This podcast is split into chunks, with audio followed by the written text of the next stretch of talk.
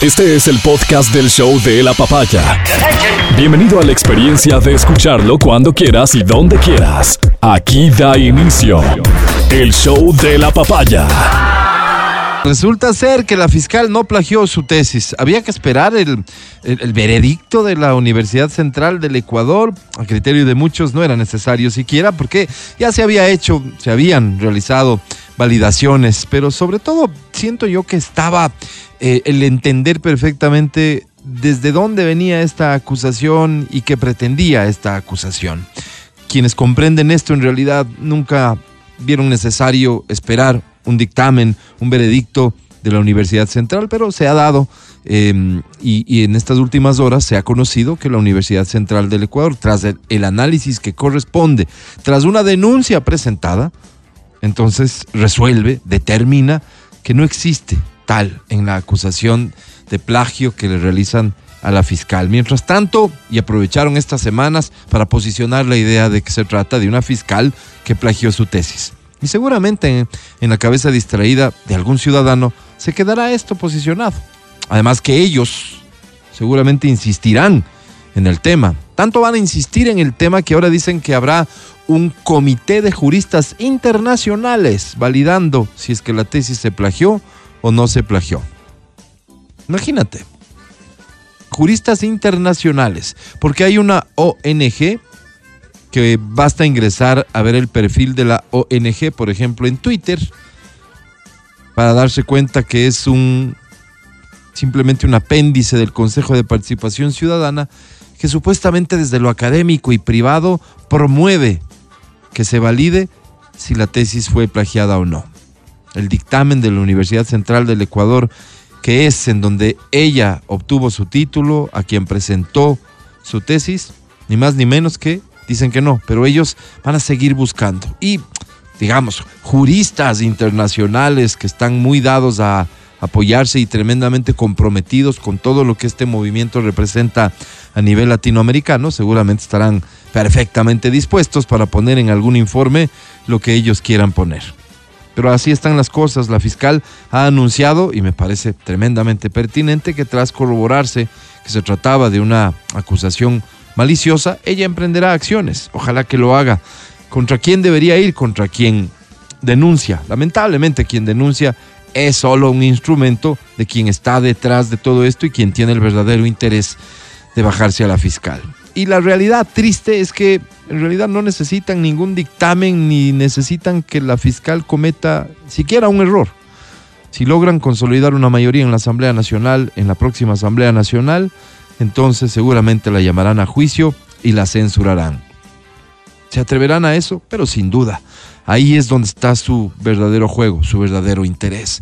Solidaridad con la fiscal general y una alegría enorme que estas instancias, que entenderás, pues es la Universidad Central del Ecuador. No se trata de una institución a la que uno le pueda decir, ah, seguramente tiene un, un digamos que una relación ideológica y afectiva con la fiscal. Todo lo contrario, tal vez. Ahí está su dictamen, ahí está algo que ella defendía, ahí está algo que se puede corroborar utilizando instrumentos, utilizando la lógica relacionada con los tiempos en que ella presentó su documento y los tiempos en que se presentaron los documentos supuestamente plagiados. Se agarraron de un tema de citas, que hoy es mucho más estricto de lo que era antes, que hoy se regula de una manera distinta a como se regulaba antes, para decir que hubo plagio. Repito, poner a la fiscal en el nivel de quien fuera ni más ni menos que su vicepresidente. No es que se trata de personas que cuidan el que una acusación les pueda rebotar, les tiene sin cuidado lo que de ellos se diga. Su objetivo es desprestigiar a una funcionaria que ha sido realmente su piedra en el camino. Comienza el show de la papaya. Buenos días. ¿Cómo estás en Rebamba? En 89.7. Gracias por escucharnos. Gracias al equipo del show de la papaya. Matías Dávila, ¿cómo estás? Muy buenos días. Amigo querido, ¿cómo estás? Buenos días. Sí, hoy con un sol, un sol que empezó a calentar, pero de forma vertiginosa. Teníamos 10 grados a las se registraban 10 grados a las 7 y 30 de la mañana y la temperatura subió inmediatamente por, la, por el sol tan fuerte Claro. que es. Entonces la invitación es a Pero el cuidarse. sol brillaba desde tempranito, ¿no? Desde tempranito, sí. Sí. La invitación es a cuidarse. Oye, no sé si tengo la misma percepción que tú, pero las noches del verano son más frías. Sí, claro. Sin duda, sí. Sí, El viento. Sí, sí, el viento. Y hay lugares en donde es súper frío. En la casa tuya, la de este servidor, realmente es frío. Sí, sí, sí. sí. Realmente es frío. Sí, hay que cuidarse, bien dices, pero además de las advertencias de lo que tiene que ver con los efectos del sol en nuestra piel, hay que cuidarse. Nuestra piel y nuestros ojos. Claro. ¿no? Yo creo que hay más conciencia respecto a la necesidad de uso de protectores solares para la piel, pero todavía muy poca conciencia respecto a la necesidad de cuidar los ojos también. Claro. Acuérdate que hemos hablado en un par de ocasiones sobre la necesidad de usar anteojos, gafas que tengan protección UV. Sí, Así que estos que parecen lujos innecesarios, en realidad son temas Claro. indispensables hoy por postre hoy, viviendo donde sí, señor. vivimos y en las circunstancias de clima que vivimos. Hablando de clima, vamos a tener que prepararnos para eventos realmente dramáticos en relación al fenómeno del niño. Se prevé, es imposible determinar con exactitud, pero se prevería que para septiembre-octubre el niño llegaría con fuerza. ¿Cómo se determina la fuerza con la que puede llegar? En realidad, repito, eh, es, es una variable que no, no, no hay manera de medirla, pero por supuesto la ciencia, los científicos han desarrollado metodologías para ver cómo se podría presentar y cuál podría ser la magnitud. ¿Cuál es un parámetro que le sirve mucho al Ecuador el considerar un fenómeno anterior? El del 97, que fue realmente dramático Catastrófico, sí. catastrófico.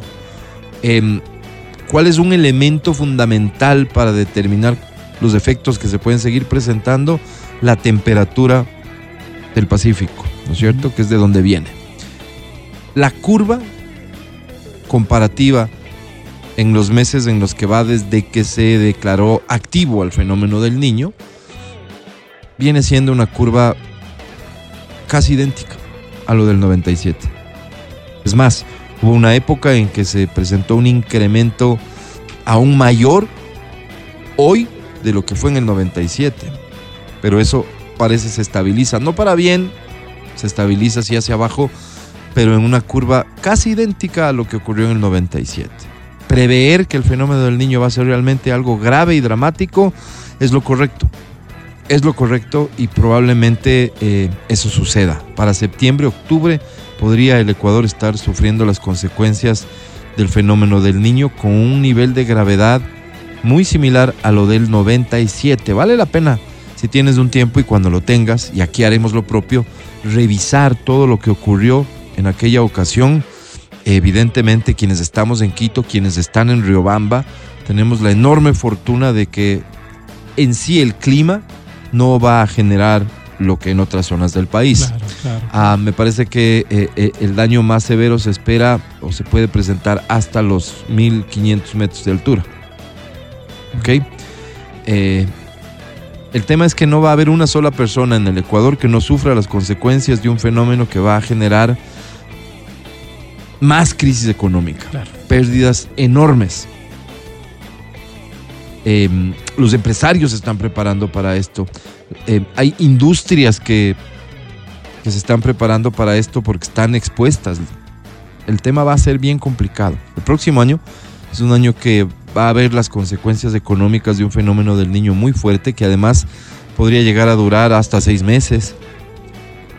Una cosa realmente dramática. Hay que estar listos, hay que ¿Sabes prepararse. que yo tuve la, Hablando del clima. Yo tuve la oportunidad de, de estar en esa época trabajando en un medio de comunicación y fui al- a la provincia de Los Ríos. Estuve en Los Ríos, en la población de Baba, en el fenómeno del niño. Y la situación era tan triste, porque tú veías, o sea, estabas, estabas en una laguna. Era un paisaje hermoso. Tú decías, qué bonito este río. No, no, esto no es río. He hecho una plantación de arroz. Increíble. Sí, el río está como a un kilómetro. Entonces era una cosa de locos porque veías todo lleno de agua, todo, todo, todo, todo.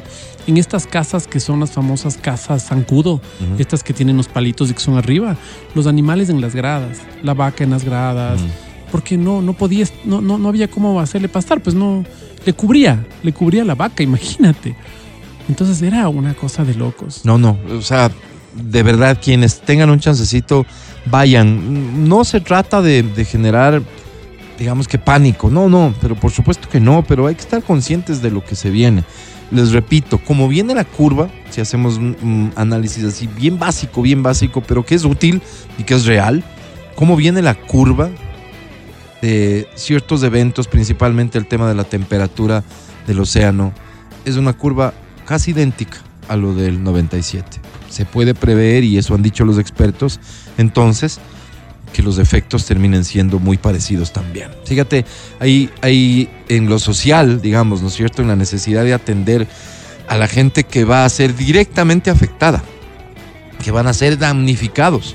Hay eh, unas herramientas que se han creado que, van a ser muy útiles y que seguramente le corresponda aplicar al próximo gobierno. Por esto de las fechas, se prevé que el próximo gobierno eh, debería estar tomando posesión en noviembre, ¿ok? Si es que hay segunda vuelta, como todo parece indicar, en noviembre. Eh, ya estaremos en el fenómeno del niño probablemente, pero a partir de ese momento seguramente habrá que entrar a tomar medidas, pero emergentes. Entonces, de lo que eh, pude conocer, hay herramientas que van a quedar listas para implementarse, que se implementarán o se implementarían mañana si fuese necesario, pero no va a ser. Por ejemplo, el bono de asistencia de vivienda. No se llama exactamente así, pero tiene que ver con una cantidad de dinero que se entrega a las personas que prácticamente se quedan sin vivienda con este efecto, ¿ok? Que puede ser de hasta seis meses, un bono de arrendamiento que les permite mudarse. Porque te pones a pensar y dices, ok, eh, hay situaciones de la mano ante, ante evacuaciones o, o reubicaciones de familias que se presentan cuando van a albergues, por ejemplo, hay situaciones de violencia, hay situaciones de inseguridad que se incrementan. En el afán de mitigar esto, se creó este bono de arrendamiento, que va a estar presente y que va a estar listo. Pero para estar presente y estar listo tiene que contar con los fondos. Y de eso se trata, de que los fondos estén ahí para usarse cuando se requiera. Por supuesto, estimando cuál podría ser la afectación y cuántas familias podrían llegar a requerirlo. Y como estos casos así súper específicos, tienen que haber por montones, más allá de las precauciones eh, que hay que tomar en infraestructura. Ahora mismo estamos a, días de que seguramente se presente un nuevo proyecto de ley económico urgente por parte del gobierno, el presidente de la República, que tendrá que esperar aprobación de la Corte Constitucional relacionado con algunas cosas sobre compras públicas. Hoy impedidas, pero que se buscará, se modifique esa normativa para permitir que se agilite, por ejemplo, la adquisición o alquiler de maquinaria para ciertos municipios que solo no tienen. Y no tienen maquinaria para enfrentar desde las cosas más básicas. Despejar una carretera, ayudar con otro tipo de circunstancias que entenderás perfectamente se pueden presentar con las lluvias que se prevén. Entonces, este tipo de cosas hay que tenerlas listas. Muy probablemente para que sea el próximo gobierno el que venga a implementar. No, no, no se me ocurre creer que pudiera de los ocho candidatos de existir alguno que no llegue a implementar y asistir y ayudar a las personas. Pero lo podrá hacer en la medida que cuente con las herramientas. Lo podrá hacer en la medida en que este gobierno le deje esas herramientas. Hay un plan para enfrentar el fenómeno del niño que está colocado en los sitios públicos y, que debería, eh, digamos, ser revisado por cuantas personas tengan interés para saber y comprender que quien venga después, en muchas áreas, no va a tener pretexto sino para actuar. Ojalá que sea así, en beneficio sobre todo. Termina siendo así, siempre que hay una tragedia, los más perjudicados, ¿quiénes son? Las personas más expuestas son los más humildes.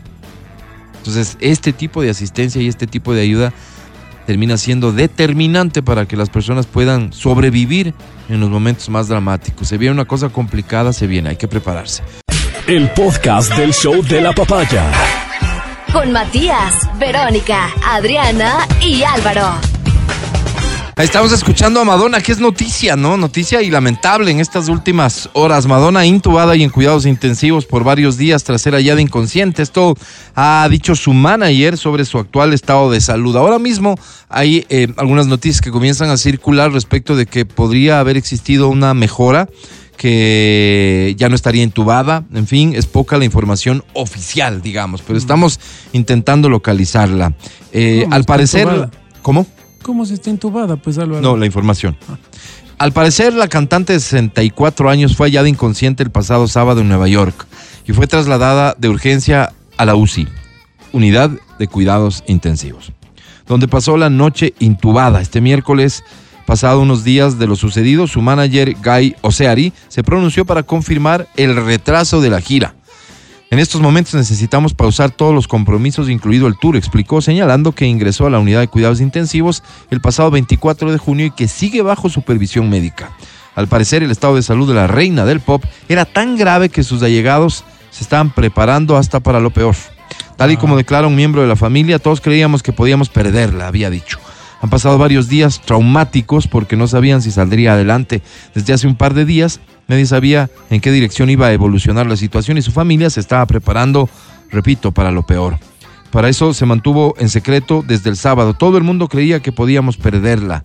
Esta noticia que se ha filtrado recientemente en realidad ahora mismo tiene algunas versiones respecto de una posible mejoría de Madonna, que además se estaba preparando para celebrar, dicen acá, el 40 aniversario de Holiday, el sencillo que la lanzó a la fama. ¿Recuerdas haber escuchado alguna vez Holiday? La primera canción que me acuerdo de Madonna fue esta, Material Girl. También creo que fue la primera de la que me acuerdo. ¿Apareció Holiday? ¿Cómo suena Holiday? A ver. Dime sí cuando ya la identifiques, ¿ya? Ok. Dale.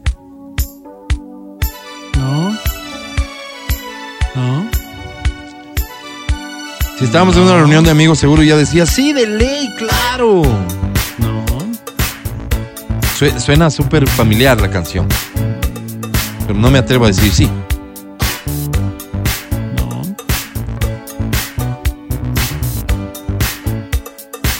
¿Es la versión karaoke, digamos? ¿No? Sí, ¿Sí? sí. ¿Lo identificaste? Sí. Claro que sí. Recontra sí.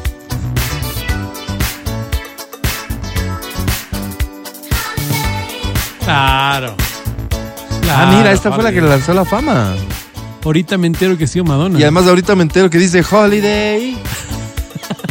¿Qué pensabas que decía? Súbele. Uno canta así, pues,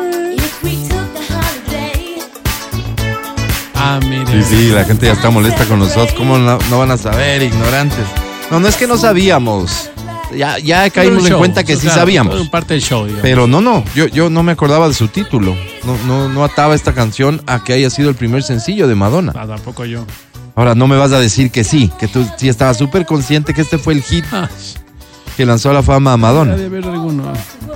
Dime, respóndeme. Ah, Por favor, yo espero tu respuesta. Ahí sí no 099-2500-993. Ahí sí no me refiero a que identifiques la canción, sino a que hayas estado consciente de que este fue su primer hit, la que la llevó a la fama. ¿Mm? No te atreves, ¿verdad? ah, Porque no es así. así es. Entonces, estamos en el mismo nivel tú y yo. No, no me mires por encima de los hombros. Así es. así ¿Verdad? es, Así es. Mírame con cariño, mírame con respeto. Ay, qué lindo. 933, deja la canción.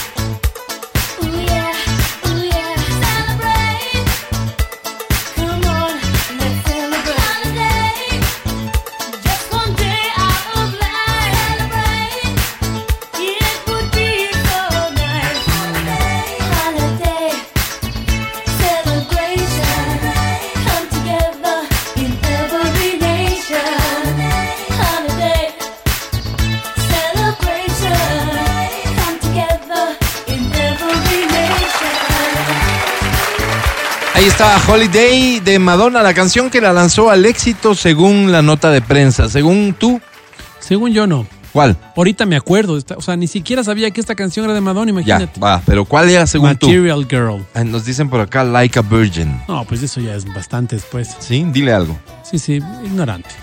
Perdóname. Perdóname que te diga, No, sí, con es- el cariño, pero No hay ignoras. cariño. No, ignoras. Yo, yo siento que más allá de que es una palabra que no trae una ofensa en sí, Sí, pero, ignoras. Pero Sí. quien usa la palabra sí intenta ofender. No, no, no, no, no. Ignoras, parece. ignoras, ignoras. Es como Sí. decir no. Desconoces. cosa. Porque antes de esto pero fue. te suena ignorante más agresivo que desconocedora. Ah, bueno, ¿Verdad? desconocedor, desconocedor. Ya, antes de esto fue Papa Don't Preach, ¿o no? Antes de Like a Virgin. No sé. Pero No, no, hace- no, no he sido radio, fan pues, de. Álvaro, Pero no he sido fan de Madonna como para saberme los tiempos de esto. Mm, yo creo que fue antes Papa Don't Preach y después fue Like a Virgin, creería yo. Ok, ok. Pero bueno, hay personas que llegaron a la vida musical de Madonna Ya, tarde. dependiendo su edad, ¿no es cierto? Un poco después Estos que vos. pues. jovencitos ignorantes. Claro, no, no, no. A que ver. ignoran, ¿no? Desconocedores para no ser Bueno, Madonna, todos ¿no es cierto? estamos orando por la salud de Madonna, ¿sí? ¿Puedo Amén, decir eso? amén, sí, Creo sí, que sí, ¿no es cierto? ¿Quién podría desear que le pase algo malo a la reina del pop? Mm, Madonna. ok. Ok. Em, mira, la informalidad afecta a la formalidad, en algunos casos y hasta puede destruir la formalidad. La informalidad de las ventas. Estamos viendo ahora mismo en el centro histórico y hay un muy interesante reportaje en el diario La Hora que les recomiendo buscar y leer em, sobre esto. ¿Qué es lo que está pasando aparentemente? Se perciben más vendedores ambulantes en las calles del centro histórico porque los hoy informales fueron formales. Estaban en los centros comerciales del ahorro. Estos lugares a donde fueron después de haber estado en las calles. Ese fue el proceso que se dio en Quito años atrás, cuando se logró convencerlos de que salgan de las calles y vayan a estos centros comerciales que se construyeron, que se adecuaron para que ahí puedan realizar sus ventas. Esto requería de que la gente, de que el comprador llegue ahí, pues es elemental, ¿no es cierto? Es elemental. Para atraer compradores había que ser persistente, seguramente en una campaña que sí se dio, no recuerdo en qué alcaldías nomás, pero sí se dio invitaciones, me acuerdo yo que en épocas especiales, campañas publicitarias que se hacían desde el municipio, por ejemplo en Navidad, invitando a la gente a que vaya a los centros comerciales del ahorro, porque en efecto habían muy buenos precios y demás. Había que ser muy persistente con esto, pero tras eh, la crisis vivida por la pandemia, todos los negocios bajaron sus, bueno, no todos, bajaron sus volúmenes de venta, muchos negocios, El mío no dice yo vendo mascarillas, saludos. Vendió mascarillas, ya no se vende igual, pero habrá sido Claro. una época de oro para Claro. esa gente. Para Sí, algunos dice- otros. Sí, saludos, dice Bien. este mensaje. Y no estoy hablando con usted, señor. Eh, estoy hablando con todos los oyentes. Decía, entonces hay que activar inmediatamente, ya no solamente pues la promoción de estos lugares. Ahora vas a tener que volver un proceso de convencimiento a los vendedores ambulantes para que se trasladen allá, ofreciéndoles, al final uno puede decir, ¿y por qué les tengo que garantizar que tengan consumidores? Mira, si vas a resolver un problema que tiene un carácter social, y, y el carácter social del problema es enorme, es desde mejorar el centro histórico, la habitabilidad del centro histórico, mejorar el turismo en el centro histórico y lo, y lo bien que eso le hace a la ciudad, hasta atender necesidades de los ciudadanos de esta ciudad, personas que, que son de escasos recursos, que viven de ese comercio, etcétera. Sí, hay que concebirlo como una responsabilidad de las autoridades. En ese sentido, hay entonces que en efecto echarles una mano. Y echarles una mano significa, primero, un proceso de convencimiento y luego un proceso constante de motivación para que las personas que quieren comprar sepan que ese es el lugar en donde van a encontrar buenas cosas. Y esto tiene que convertirse en un círculo vicioso de tener buenas cosas, vender a buen precio y así la gente llega. Aquí el tema es qué es primero, el huevo o la gallina. ¿Qué es lo que hay que hacer primero? Personas que venden dirán, primero asegúreme que llega la gente. Pero ¿cómo llega la gente si no hay buen producto, una buena oferta? Es la habilidad de los políticos la que tiene que permitir que esto se resuelva. Pero el centro histórico ahora mismo se ve afectado, entre otras cosas, además de la inseguridad, además de todo lo que uno le pueda criticar al centro histórico hoy, mm, por la presencia mucho más numerosa de vendedores ambulantes. Se salieron de los centros comerciales del ahorro porque no llega la gente. Y si no llega la gente, ellos salen a vender sus cosas. ¿Y por qué no llega la gente? Porque hay vendedores ambulantes. Entonces la gente, ¿para qué va a ir al centro comercial si se permite la presencia de vendedores ambulantes? Es un problema serio, pero ya Quito lo resolvió en, en alguna ocasión. Fue Paco Moncayo para hacer justicia con la historia. Él se encargó de limpiar el centro histórico, no en, el, en un mal sentido del término, de limpiar. Ubicó a estas personas y estas personas, me imagino yo, que pudieron salvar los muebles de, su forma de vida, de lo que era su, su sustento. Ahora, al final, definitivamente la autoridad está para tomar decisiones y tomar decisiones considerando el bien común por encima del bien de una persona o de un grupo más reducido. Fíjate que no ha sido lo primero que he mencionado. He dicho que ojalá la autoridad encuentre la manera de convencerlos y de ayudarlos para que se conviertan en centros comerciales dinámicos. Pero es un tema de mercado.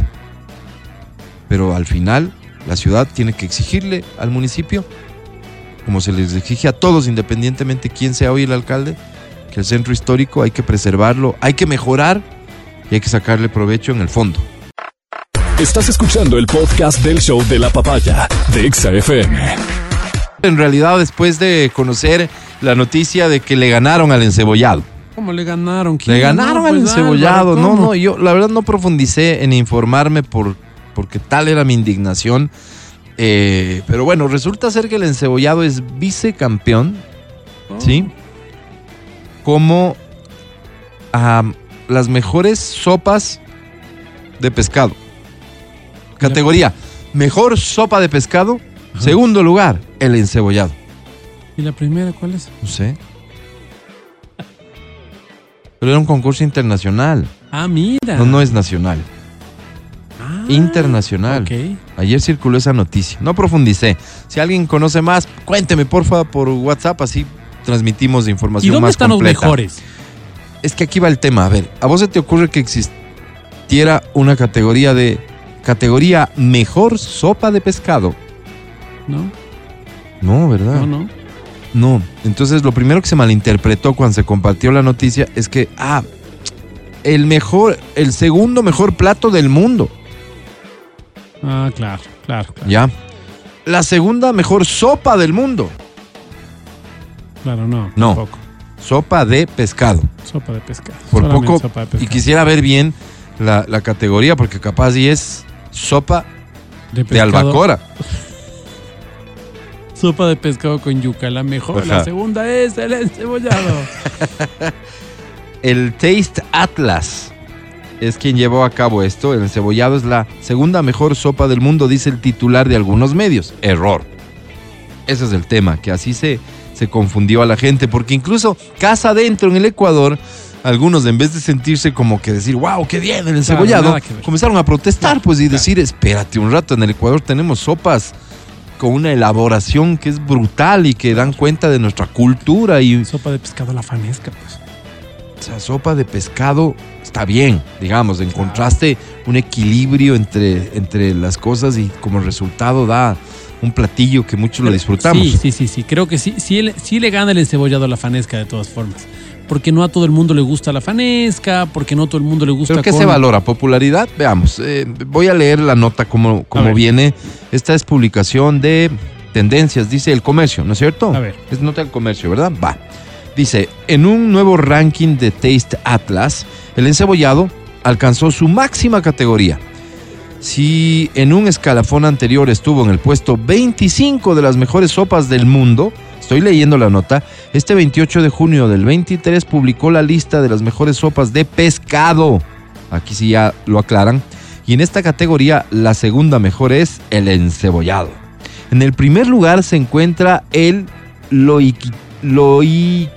loikeito, finlandés. Se trata de un plato muy popular en los países escandinavos en general. Está hecho con filetes de salmón, papas cocidas y puerros. Si quiero. Ah, mira, Álvaro.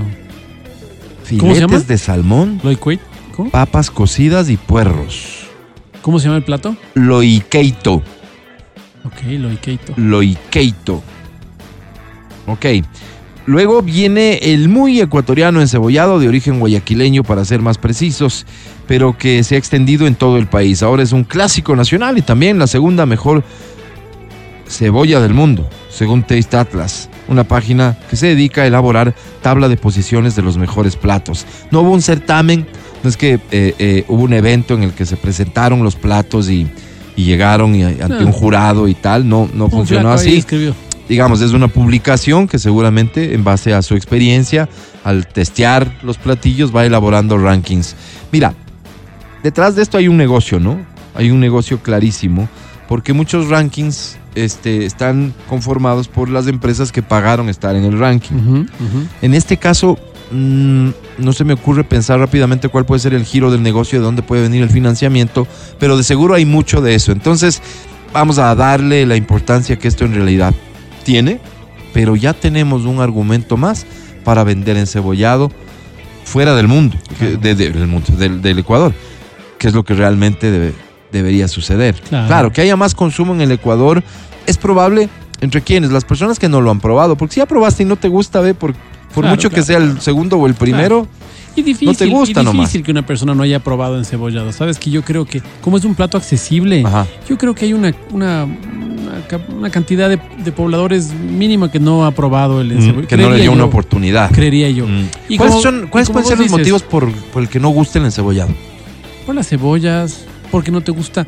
Por ejemplo, conozco una persona que dice no me gusta el pescado el- en, en sopas calientes, no me gusta. Entonces, Eso, eso, el pescado en sopa caliente.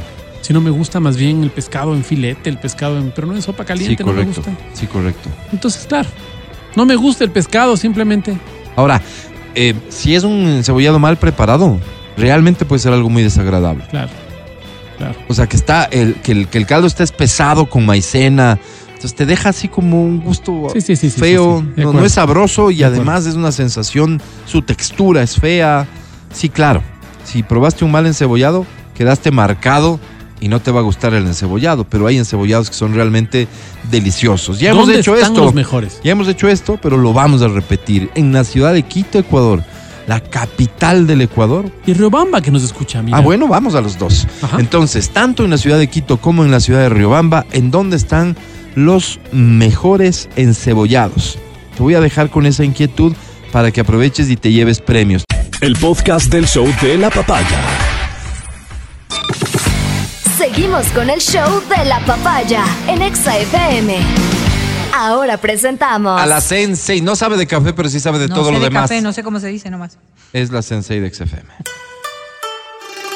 Quien te enseñó a tomar café fui yo. Berito Rosero.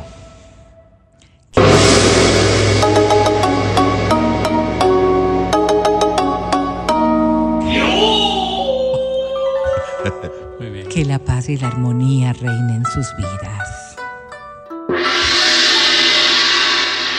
Qué lindo, Verónica. Gracias. ¿De qué va a hablar, Amén. Berito? Hoy vamos a hablar de las rupturas, Alvarito. Oh, Las rupturas. Sí. Qué Mati duro, me, ¿no? me preguntaba el otro día, ¿por qué es tan difícil terminar una relación de ¿Estás pareja? pensando en terminar tu y relación no de sé pareja? si era por eso, ¿Cuál la pareja, verdad. ¿Y no sabes cómo? No sé si era ¿Qué por eso hablas, o porque necesitaba hablar con alguien respecto a este tema, pero la verdad es que sí, para sí muchos es muy difícil terminar una relación de pareja. Eh, Los temores que se dan en torno a esto eh, son variables y sobre todo dependiendo de las dependencias que podamos tener, valga la redundancia, porque los apegos y las dependencias generan facetas negativas en las relaciones y a veces son esas condiciones las que impiden que tú tomes decisiones que podrían beneficiarte. Cuando alguien piensa en terminar una relación de pareja es porque ha habido una deconstrucción muy grande, ha habido realmente cosas que han ido dañando tu relación y pese a ello, pese a ello, tú sigues en ocasiones junto a esta persona que te sigue haciendo daño. A veces mirar desde fuera resulta mucho más sencillo y hasta más racional. Porque cuando lo miras desde fuera, con, un análisis más crítico, sin sentimiento de por medio, puedes decir, esta persona te hace daño, esta persona no te conviene, esta persona está destruyendo tu vida, tu relación, está destruyendo la familia, todas estas cosas que desde la lógica pueden ser entendibles. Pero para la persona que está atravesando los momentos difíciles, hay ocasiones en que, pese a que el panorama es tan negro, los temores son mayores y no les permite afrontar el hecho de terminar una relación. Y la primera pregunta, dime. ¿Y qué me dices de las personas que hacen daño? Porque claro, cuando te hacen daño de alguna forma, de alguna forma es un poco más sencillo darse cuenta. ¿Y qué del que quiere terminar la relación porque dice yo le soy dañino a esta persona? Sí, sí, claro. Ya no le amo. Y, y no podría, amo, por eso hablaba de las ella, dependencias ¿no? y los apegos, porque No quizás sé hacer. no le deja porque hay un apego de por medio. ¿Cuántas veces ustedes han escuchado frases que dicen, es que no sé qué pasaría con esta persona si la dejo? Claro, claro, ¿ya? hay una canción. Y yo ya no, ya no, ya no puedo ¿Hay más. una canción? Hay una canción que se llama Lástima, de un grupo que se llama Buena Fe, que es tan triste porque, claro, el tipo dice, solo te tengo lástima, ¿no? Qué Pero, feo. pero, pero no me voy porque no, no sé qué haría ¿Qué sin haría mí. sin mí? Exactamente. Y, y- Feo. pero estas cosas que parecen tan horribles, Nunca porque cuando uno lo mira desde fuera Álvaro. dice, Dios mío, ¿quién puede aguantar una cosa de esas? En las parejas se observa mucho este Claro, tipo de claro. comportamientos. Por eso empecé hablando de las dependencias y los apegos no es. que, No, que no son es dañinos es de porque, Luis Fonsi. Porque estas cosas lo que nos hacen es marcar necesidades. Y cuando nos marcan como, como una verdadera necesidad, nos negamos a mirar el día después. Es decir, si termino esta relación, ¿qué va a ocurrir al día siguiente? Claro. Y esos temores son tan grandes y tan fuertes que en ocasiones nublan nuestras propias decisiones. Porque todo el mundo debería entender que cuando hay una pérdida, las emociones son extremadamente duras, difíciles, dolorosas. Que unas las puedan lidiar de una mejor manera que otra es evidente. Pero se construye psicológicamente en el hecho de que una pérdida de pareja es tan difícil de soportar en el dolor como la muerte de alguien. Claro, pues claro. Entonces, si estamos nosotros estableciendo, ¿no es cierto? Cuando tú dices, perder a un ser querido es la cosa más dolorosa que te puede ocurrir, sí, pero esa pérdida no solamente es con la muerte. La pérdida puede ser tan fuerte, tan difícil de sobrellevar y tan dolorosa de enfrentar como cuando terminas una relación. Por eso es tan fácil para muchas personas mirar desde la distancia y poner reparos a las conductas. Quizás porque en tu vida no tuviste o no, tu personalidad no te lleva a enfrentar los procesos de ruptura de una manera tan, tan fuerte. Cuando nosotros estamos viendo a una persona que ha caído en depresión, cuando vemos a una persona que está sufriendo de un duelo profundo porque ha terminado una relación amorosa, a veces no, no llegamos a entender, a veces simplemente minimizamos ese dolor o lo que es peor, aún criticamos y cuestionamos a la persona que lo está atravesando. Claro. ¿Cuántas personas de las que ustedes conocen han visto que han entrado en un duelo de encerrarse en su casa, de no querer salir con nadie? ¿Cuántos padres hemos tenido que ver a nuestros hijos llorar? ¿Cuántos hijos han tenido que ver a sus padres, ¿no es cierto, mamá o papá, Claro, claro. realmente destruirse por haber perdido a su pareja? Claro. Y no entendemos las concepciones porque no estamos en esos zapatos. Pero sí hay que entender, en cambio, que estos procesos de duelo son extremadamente significativos. Y claro, allí actúan un montón de, de funciones cerebrales. No es tan solo el hecho de tú tienes un corazón débil, tú no tienes una personalidad fuerte, tú deberías ser mucho más fuerte que lo que te está pasando, porque deberíamos entender que estos procesos, y eso para las pérdidas de cualquier naturaleza, hay funciones cerebrales que se activan cuando ha habido una pérdida. Funciones cerebrales que hacen que uno pueda llevar el luto. Hay funciones cerebrales que al no ser tan eficientes no logras llevar el luto. Y les digo esto porque en ocasiones las personas que están sufriendo pérdidas deberían acudir al médico para que les den medicina que les permita a su cerebro funcionar adecuadamente y enfrentar esa crisis. ¿Te imaginas qué complicado es para una persona, ¿no es cierto?, cuyo cortes eh, cerebral no está funcionando adecuadamente, ha salido mal ahí en el proceso todo, y lo único que tiene es ansiedad después de un proceso de esta naturaleza, una ansiedad que se va incrementando. Pues claro, ahí no hay otra cosa sino, primero, corregir lo físico para que puedas desde lo emocional también tener un tratamiento. Pero claro, el duelo tiene distintas fases. Y el duelo de ruptura va atravesando por primero por este aturdimiento. Esta sensación de aturdimiento que, que es fácil entender tan solo con el término porque es el no creer que esto me está pasando. ¿Cuántas veces la incredulidad ha hecho parte de este proceso? Perdónenme. Pero claro, el aturdimiento Abrigará, se dice. este Gracias, mensaje. sí, parece que sí. Viene también con mucho dolor y con mucha pena. Y a veces perdiendo la esperanza. Vas viendo todo negro. Luego viene otra fase que es el anhelo y la búsqueda. Y aquí me voy a detener porque hay ocasiones en que ese anhelo y la búsqueda no es solamente hacia el futuro o hacia el cambio, sino que es como un paso atrás al retroceso. No, es que si yo vuelvo con él, voy a corregir las cosas que salieron mal. Si yo vuelvo con ella, vamos a tener una construcción distinta de, de- de- de Oye, y- pareja y esto, esto se va a solucionar. Finalmente me aguanto, ¿no? Me aguanto las cosas que me están pasando, ¿no? Me aguanto. Sí, es infiel, pero puedo perdonarle. Sí, me golpeaba, Sí, sí. pero pero bueno, o sea, no, no es que me golpeaba un montón. Sí, y empieza ese proceso que es súper doloroso, ¿no? Es un proceso donde empiezas a como a aceptar Sí, las a- cosas a- que eh, racionalmente no aceptarías. Mira, y, y una de las cosas que parte de lo que tú dices es crear ficticios. O sea, por ejemplo, les voy a poner el caso de lo que Matías acaba de señalar, ¿no es cierto? Matías Sí me, sí me pegaba. La violencia, que es un, un hecho que toda la sociedad condenamos, Claro. que, que la amplísima mayoría de las personas Que esa misma cuestionamos. persona puede condenar en la vida de otro. Sí, exactamente. Y, y terminas por el acto de violencia. Pero como vas creando escenarios ficticios, dices, es que esta separación sí lo va a cambiar. Ahora voy a volver y ya no va a volver a pasar aquello porque ya ve cuáles pueden ser las consecuencias. O lo que es en otros casos, ya no me va a ser infiel.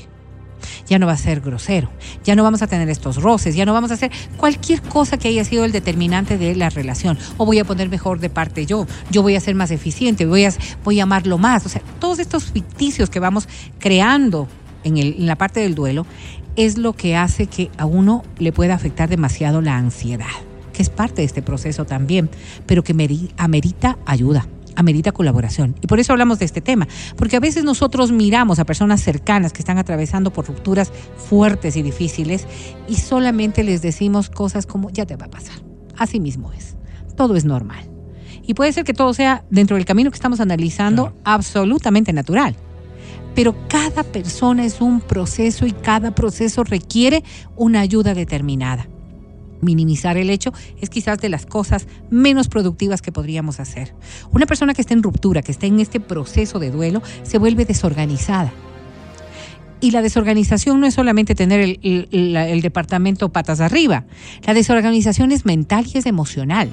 Esa desorganización mental te lleva a un montón de problemas en el trabajo, con la familia, en las relaciones. Y esa desorganización emocional te lleva a no mirar caminos hacia dónde salir de, este- de todo lo que te está pasando. Y claro, finalmente vendrá un proceso de reorganización que puede tomar tiempo dependiendo de cada una de las personas. Pero terminar una relación de pareja no viene por este análisis de lo que va a pasar después. Quizás el encontrarnos precisamente en un episodio de esta naturaleza en donde no sabes qué es lo que va a ocurrir es lo que determina que entres en esta negativa de mejorar tu situación. Claro, porque ha habido una dependencia emocional. Las dependencias emocionales hacen que nosotros no miremos salida si no es con X persona. Y las dependencias pueden ser de todo tipo. Digo emocional, pero dentro de esa emoción puede estar desde el factor protección, me refiero a lo económico, puede estar desde el factor de superación, porque yo sin él o sin ella no puedo hacer nada, puede estar desde el factor de protección hacia los hijos. Porque sí, por mis hijos ameritan, mis hijos necesitan, pero hay una dependencia que está ahí y que no es racional.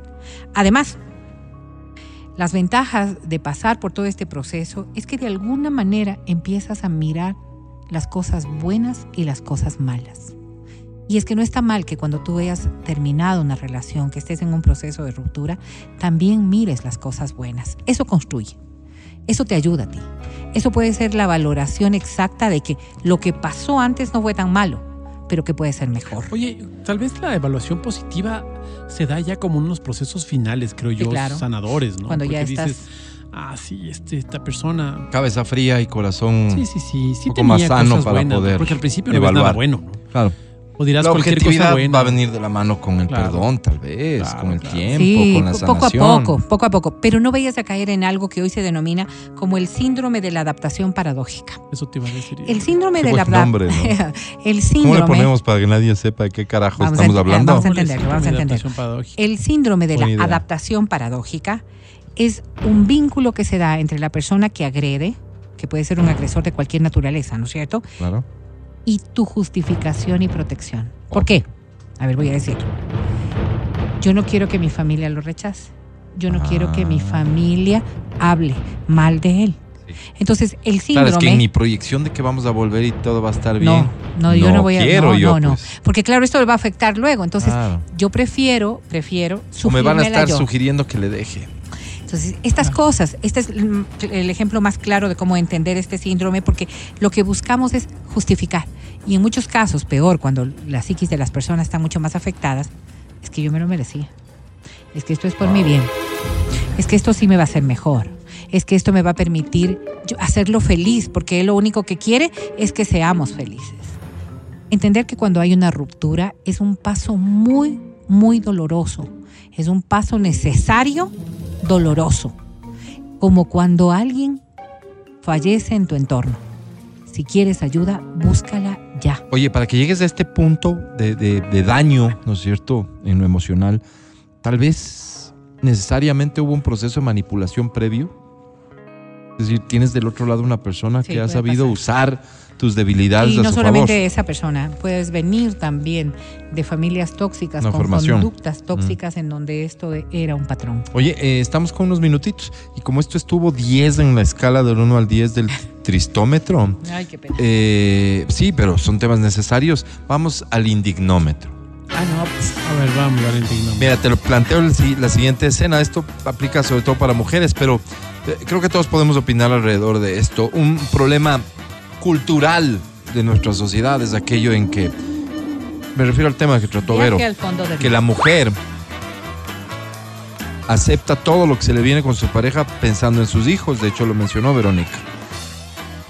Y es eso con un final que puede significar el que sus hijos accedieron a estudios, eh, que sus hijos tuvieron, digamos, al final un hogar que no fue el mejor escenario donde el amor brilló, pero un hogar, una familia, ¿no es cierto?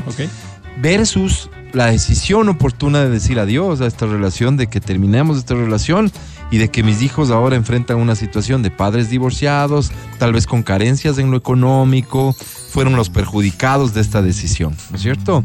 Está bien, el deber ser nos lleva a todos a pensar en eh, seguramente lo que hay que hacer es lo correcto, pues. Si esa relación no va más, si tú como persona, hombre o mujer, principalmente mujer, hay que decirlo así, no eres feliz, te están afectando, etcétera, hay que terminar esa relación y, y- y seguro vas a poder salir y etcétera, etcétera.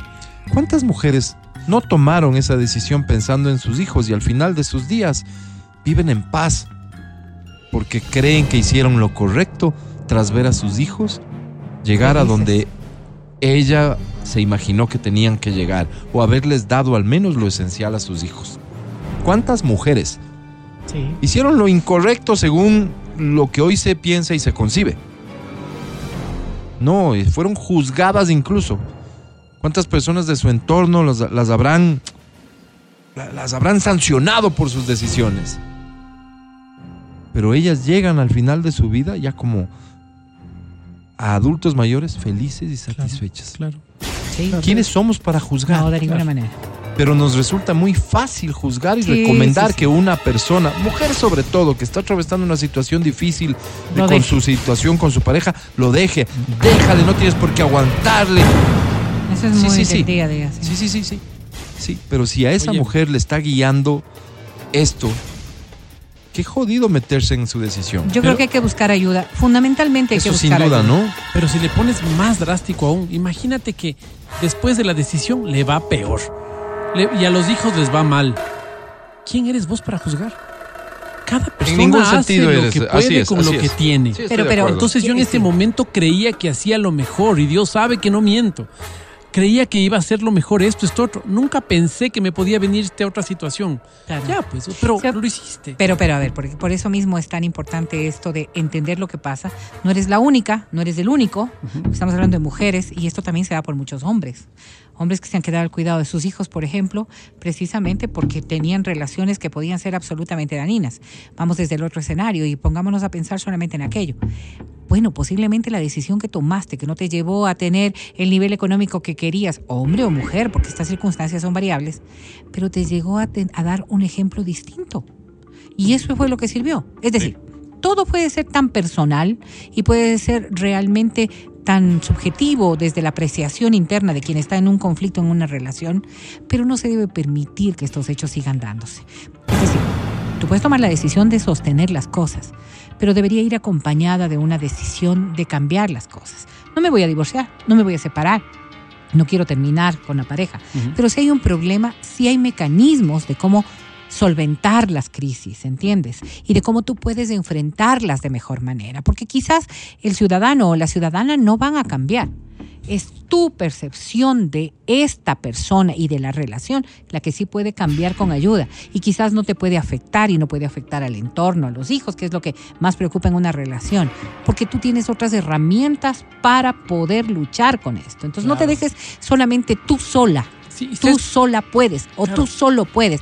Cuando se necesita ayuda, uno tiene que reconocer que se necesita ayuda. Y para eso están los profesionales, Claro, no hay yo, más. y lo- yo lo planteo, ¿sabes por qué? Porque hay momentos en que vos haces lo mejor que crees, sí, pero lastimosamente como no tenemos esta bolita mágica para poder ver cuál hubiera sido el resultado si hubiera tomado Así este es. otro camino, haces las cosas bien y te salen las cosas mal.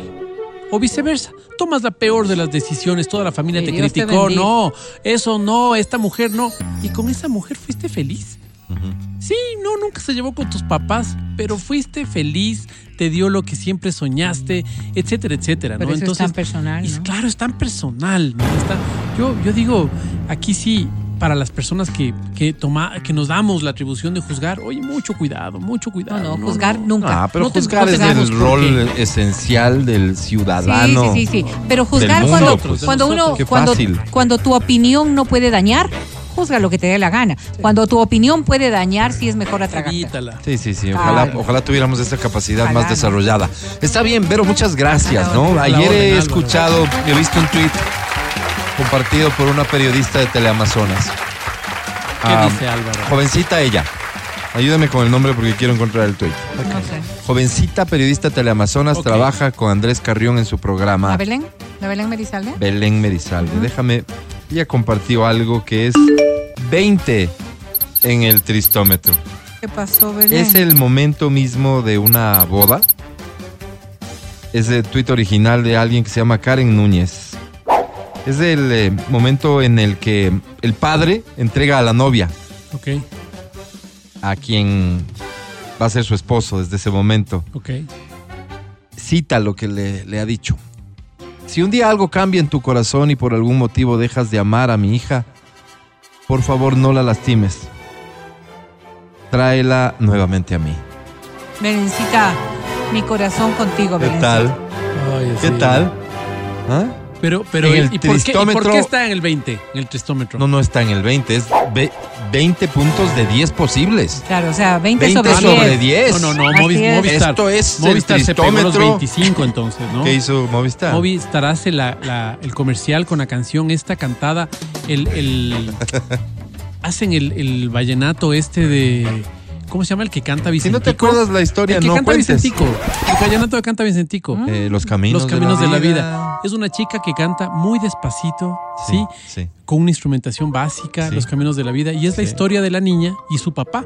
Sí. Y cómo va pasando las historias. Ah, hasta cuando por se el Día del Padre. cuando se va. cuando Por el Día del Padre. Y le entrega en el altar la última. Ese, es- ese ya es criminal. Sí, y la campaña de Navidad esa del, del abuelo, que ya es abuelo, pero papá, Y y, que baila. y- y finge que está muerto. Y les llega una nota a sus hijos, como que diciendo se murió y, y- y vamos a, al su sepelio. Y entonces todos llegan y él está vivo. Y el mensaje es, Anda qué pena tiempo. que haya tenido que, que- Claro. que mentir de esta manera para Hay que se den tiempo y vengan a que verme. es terrible. No, en el tristómetro hay cosas a lo Sí, bestia. Un día deberíamos dedicarnos a alimentar el Tristómetro. No, pero no ¿verdad? mañana ya, porque mañana es día alegre, viernes hay que Sí, estoy de acuerdo, pensar, estoy de acuerdo. Bien, pero bueno. Escucha el show de la papaya cuando quieras y donde quieras. Busca XFM Ecuador en Spotify. Síguenos y habilita las notificaciones. Vuelve a escuchar este programa en todas partes.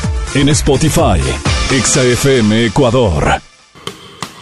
¿A qué número? Llama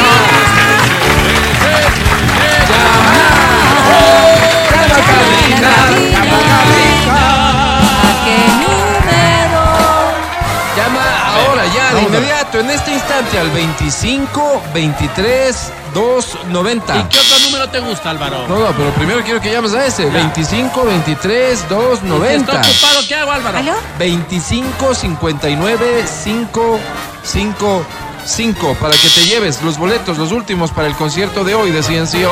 ¿Aló? Boletos para ir a ver a Andrés Calamaro. Álvaro. Yo no quiero enfocarlo desde esa misma lógica, pero quién sabe. ¿Y no será la última vez que veamos a Andrés Calamaro? Ay, qué ¿Quién pena, sabe? Una vida tan desordenada. Sí, pues sí, qué pena, ¿no? En fin, boletos para el concierto de Toquisha. Toquilla, ¿También será la última vez? Boletos del cine. Los souvenirs de XFM, las fundas para la basura de tu auto y también los parasoles de la estación No naranja. Todo puede ser tuyo aquí y ahora porque da Ya se están inicio.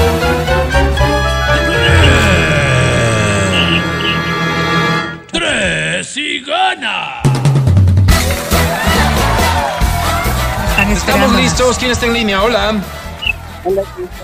Uh, Habla fuerte, por favor. ¿Cómo te llamas?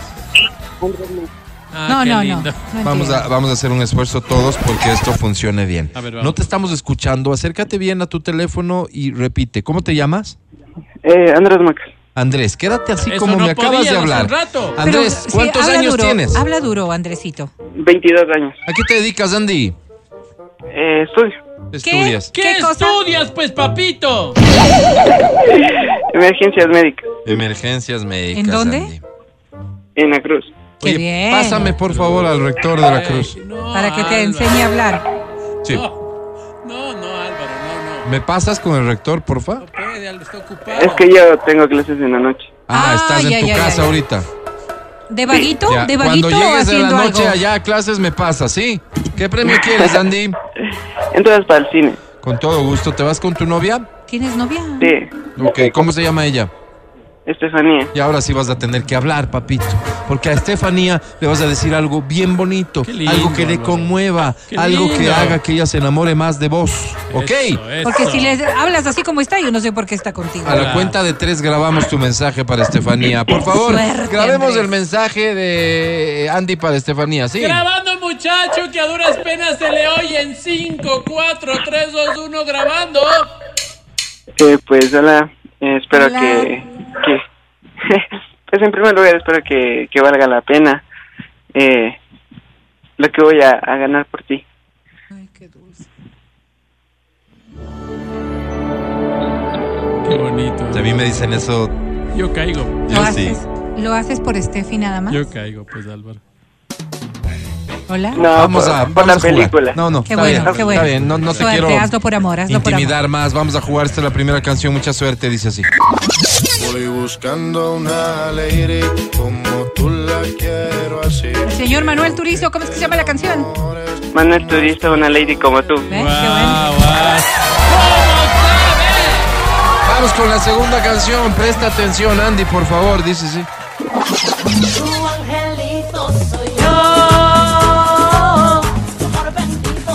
No le vas a contar ni nada, ¿verdad? No. Que le dé la gana, Estoy ¿eh? ocupado ahorita con el Eh, chino. ok. Ah, Chino y chino. Nacho. El chino dice que se ha Ya, ido con el tiene Nacho. Nacho y Angelito. Muy bien. Álvaro, ¿cómo sabe? Oye, ya no voy a poder esperarte tanto tiempo en la tercera, así que Trata la de que respuesta, Shazam sea rápido, la ¿ya? respuesta más Ah, ya. rápida. Dale, verás. Es la tercera, dice así. Cinco. conga. No, you can't control Cuatro. yourself any longer. Come Tres. on, shake your body, baby, Conga. do that Gloria conga. Estefan. No, you can't Bien. control yourself any Muy longer. bien.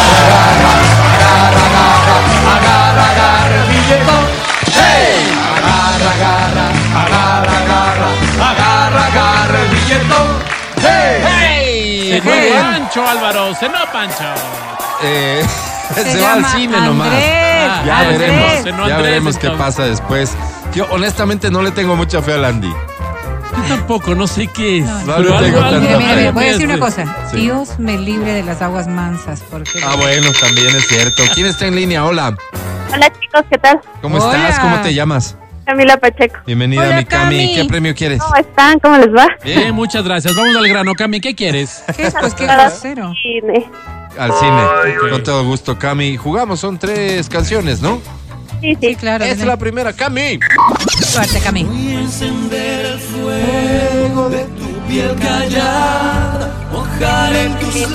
Cinco, Estoy enamorado de Doctor Estefano. De Don Nato y Estefano, muy bien.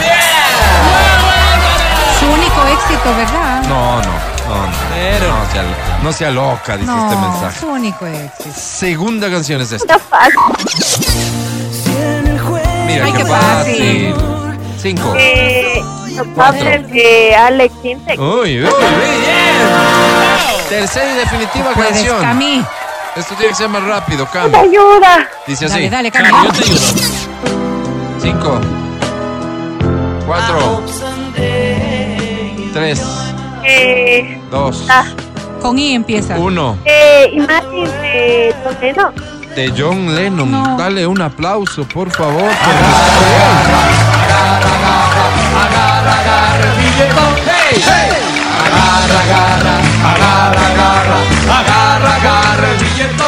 está bien. Muy bien, extraordinarios participantes hasta el momento. Vamos a ver, cerramos con uno más. ¿Quién está en línea? Veamos, veamos. Oli. Hola, ¿cómo están? Bien, muchas gusto. gracias. ¿Cómo te llamas? José Rueda. Bienvenido, mi querido José. ¿Qué premio estáis buscando? José dijo con Igual de libre. al cine. Muy bien, ¿Qué José, que tengas mucha suerte, ¿de acuerdo? Tres canciones, esta es la primera. Cinco. My Heart Will. Go On de Celine Dion. Muy bien, señor. Esta y ni yo me la sabía. Bien. Vamos por ahí mismo, la ¿Cómo segunda dice así. Yo soy un DJ. Cinco, cuatro. Material Girl de Madonna. Muy bien. ¡Álvaro! Ponle Intilimani, Álvaro. Eso no Romántica, romántica. Esta dice así. Cinco. I was made for loving you the kiss. Un aplauso. Muy fácil, muy fácil. Bien, José.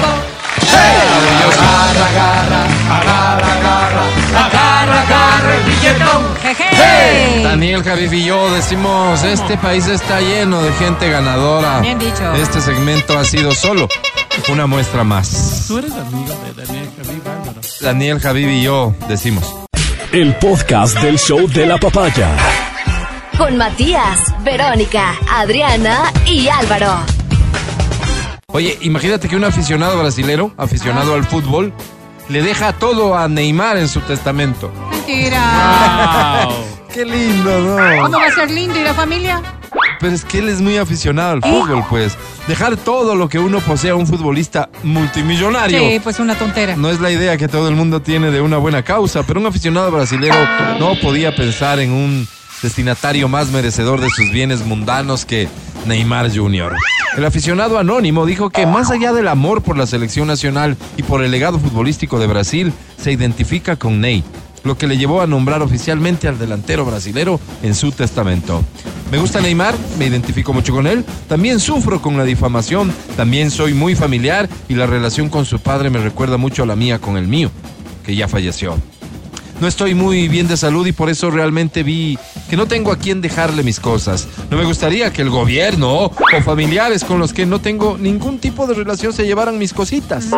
El hombre de 30 años añadió que ya había intentado sin éxito ceder sus bienes al internacional brasileño, pero que el testamento, un equipo de fútbol, pero que el testamento era una forma legal de hacerlo y que el documento se firmó ante notario de Porto Alegre. Alegre. Hoy, si es que este aficionado fallece, Neymar recibirá algo así como 85 millones ¿De reales o de, de reales. ¿Cuánto será eso? Pues, Bastante. No, ¿eh? poquito. Como 85 millones de ¿Cuánto reales. es? ¿Cuánto No sé. será? No, no, es mentira. No, no va a recibir eso. La fortuna de Neymar se estima en 85 millones. De, de dólares. Es así, de, de euros debe ser. Ah, puede ser, claro. Y a él le va a dejar unos poquitos bienes que tiene este aficionado. ¿Qué vas a hacer tú con tus bienes? Bueno, yo, yo también estoy pensándolo, Álvaro. Estoy pensando dejarlos al presidente Borja, con quien tengo. tengo una- recuerdos. Sí. ¿Qué, es, ¿Qué es el presidente Borja? a propósito? Perdón, pero son 17 millones y medio de dólares. No, sea, no, no, no, no, no, no, no es la cantidad. Es 85 millones de euros, pero es la fortuna de Ney. Ah, bueno. Imagínate, 85 millones jugando al fútbol. Imagínate. Ya tiene para estar esta vida y la otra y las de 10 más de Para sus estar hijos, ¿no? tranquilo ya. Sí, sí, sí. Qué rico animal, ¿no? ¿Cuánto te gastas por vida? Yo bastante. Vos bastante, sí, vos Sí, bastante. pero no, no, Vos, jamás Matías. llegaría a esos No niveles. sé cuánto gastaría Haz por un vida. cálculo, pues. Lo que sí te puedo decir ¿Cuánto es que. gastas mensualmente? O sea, ¿cuál es tu Lo que sí te presupuesto puedo decir mensual? es que si yo ganaría dos millones rápido. de dólares, dos O millones sea, de un dólares, premio te llega ahorita a 2 millones. Dos ¡Pum! millones. Te falta, vos. pusiera en el banco y me cogería 5 mil mensuales hasta que tenga 85 años y me, y me, gast- y me alcanzaría. Por Con eso- 5 mil por puedes eso vivir. Sí. Gente como el Matías no sirve para que ¿Cuánto se gane la genera. 2 millones en el banco? Nada. Es que no le pusiera en el banco, solo lo sacaría de ahí. Claro, así, no, no. Ah, solamente Sí, en no, una no cuenta, producir. ni siquiera de ahorros, No, pues no tendría que poner interés. en inversión o algo, pues Claro, no. vaya. Es que este es Solo- bruto. Por eso te digo, solo cogiendo así dos, 5 mil Él mensuales. solo se acabe. guarda, o sea, es lo que Solo- solo necesita que una se acabe, bóveda que se acabe ahí poco a para ir cogiendo 5 al mes. Ya, 2 bacán. millones. Qué brutal. Me responden sobre el doctor Borja, actualmente consultor, político y escritor. no sé lo de consultor. Está, está, está mm, en su casa. Ya Está descansando, mayorcito ya, pues, ¿no? sí, está ¿Qué edad tiene el doctor Rodrigo Borja? A ver, investiguen. Quiero mandarle saludos al doctor Lo vi Rodrigo recién, Borja. por cierto, pero no, ya está. ¿Personalmente lo viste? Sí, sí. Está bien, pero está ya con ¿Te sus acordó de ti, ¿no? Vero? No saludamos, solo lo vi. Ah, no se acordó. pude, no pude, Ah, no no, pude caso. acercarme. Saludé con su No, hija no, nada no, más. no No. le hizo caso, no digas Claro. ¿Cuántos años tiene el doctor Rodrigo Borja? A ver si llega 88. primero. 89 dice. 88 años tengo yo, nació el 35, 88. ¿Cómo te llamas tú que me estás escribiendo y por qué sabes tanto del doctor Borja?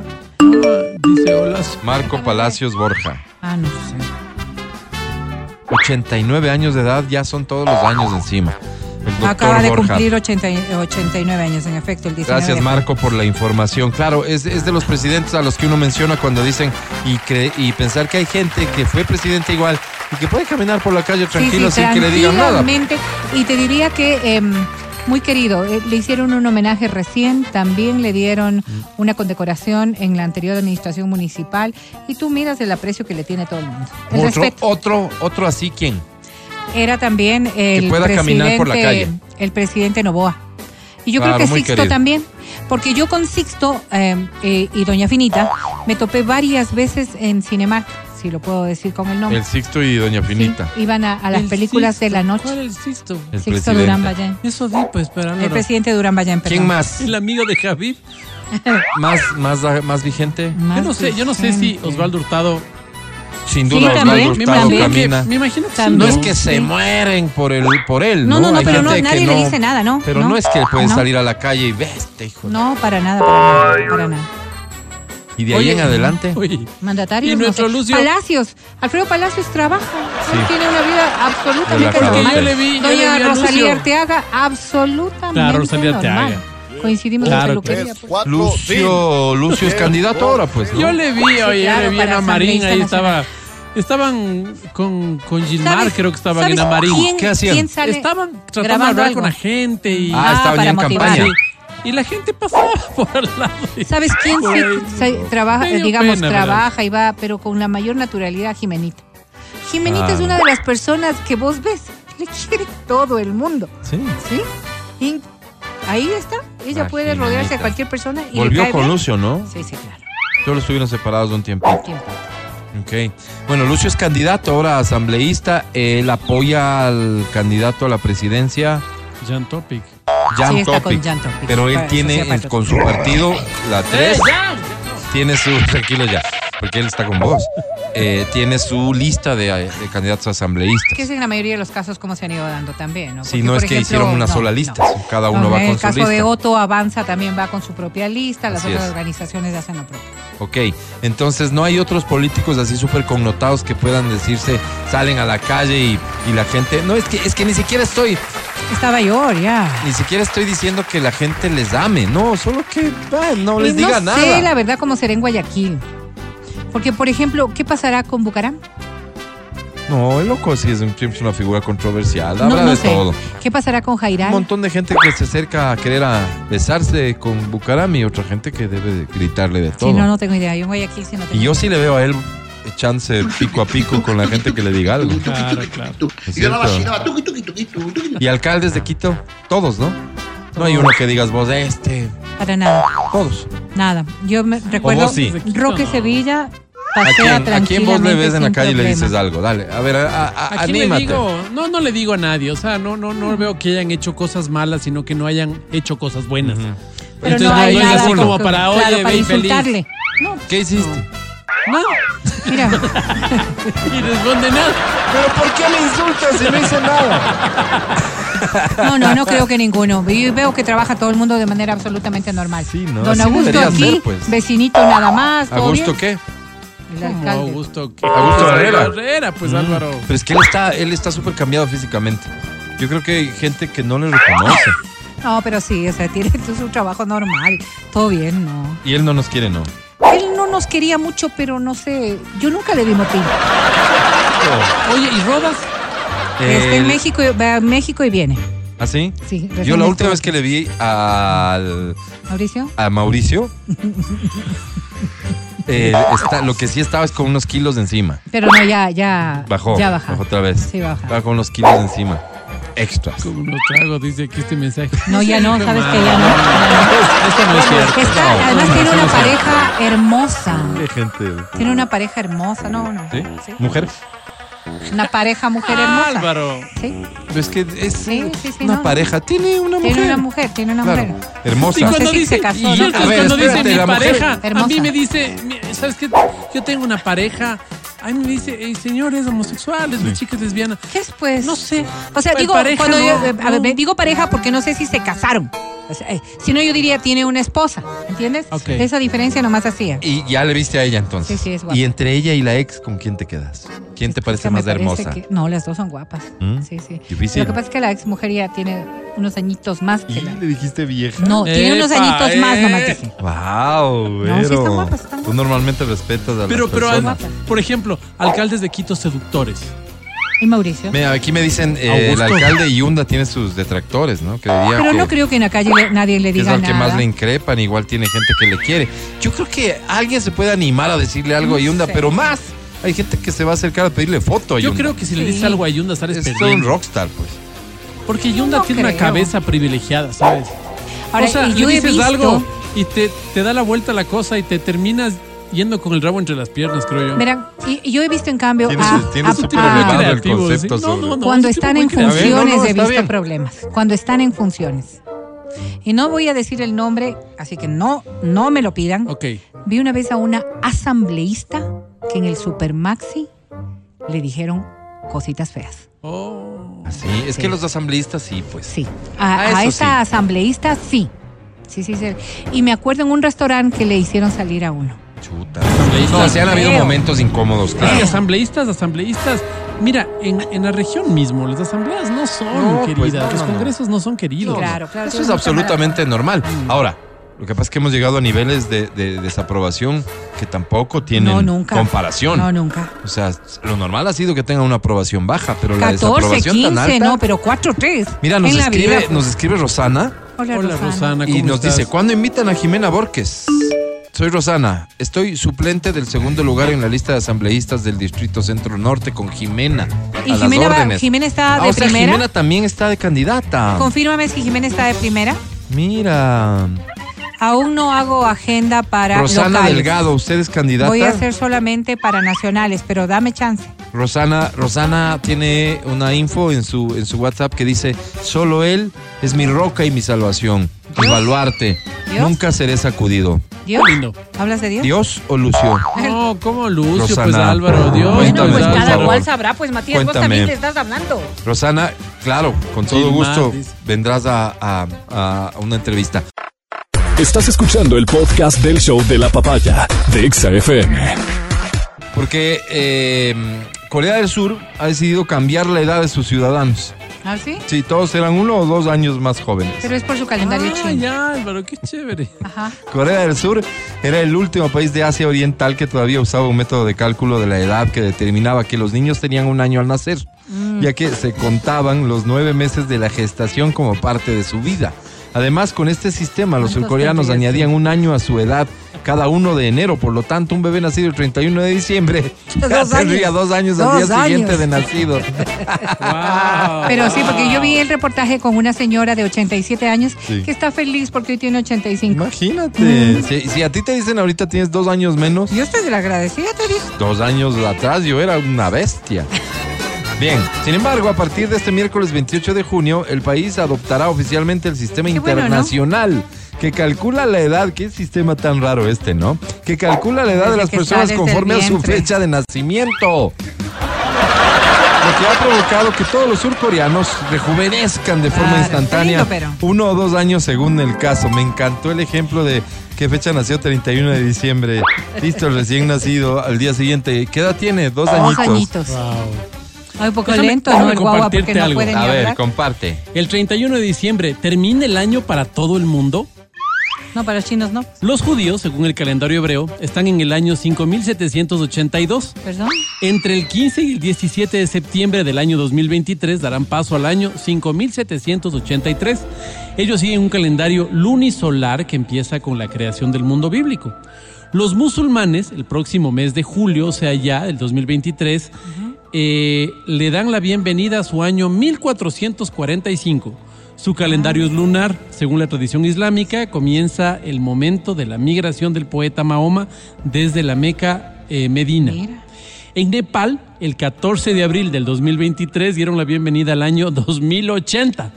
Para Nepal no es el único calendario eh, hecho, de hecho todo dependerá de la casta a la que uno pertenezca. China aceptó el, calendario gregoriano en el año 1912, pero mantiene la tradición del calendario chino y todos los años celebran el Año Nuevo Lunar y el Festival de la Primavera. Ajá, en marzo creo que no. Interesante, ¿no? O sea, pues dices, claro, todo el mundo de estar. No. no hay personas que están en otro año nomás. Dicen aquí, está de mandar a las esposas para que las devuelvan más jóvenes. Ay, qué lindo, porque vos has de estar jovencito. ¡Ey, Vero! Perdón. 11.48, nos vamos a tener que retirar eh, sin segmento final y hoy teníamos la voz de los que no tienen voz. ¿Por qué, Esto tiene una buena noticia, puedes ir a tu centro de tolerancia, reclamar el formulario y tal vez alcanzas a enviárnoslo para que ojalá mañana tengamos chance de tener el segmento que intenta ayudar a encontrar solución es a los verdaderos Ayudar. problemas de la gente. Ayuda, sí, señor. Nos tenemos que ir y como se está yendo ya el mes de junio, así que preparen su armamento de memes Para Julio Iglesias. para Julio Iglesias. Mañana tenemos dinámica especial para entregarte premios. Hay unos están encantadores, la verdad. Hoy para mí es un día especial. Hoy saldré por la noche. Gracias equipo, gracias Vale, gracias Pancho, gracias Feli, gracias Majo, gracias Matías Dávila, hasta mañana. Gracias, mi estimado Álvaro. Que todos tengan un lindo día. Nos vemos el día de mañana. Un abrazo. Verónica Rosero, gracias, hasta mañana. Volveremos después de Clarito está aquí en el show de la papaya. Por lo pronto, coman rico, pásenla bien. Soy Álvaro Rosero, el más humilde de sus servidores. Hasta mañana. Bye. Hasta mañana, Álvaro. Que tengas una linda tarde.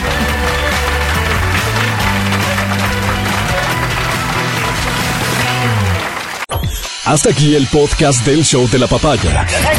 No olvides seguirnos y habilitar las notificaciones para que no te pierdas nuestro siguiente programa.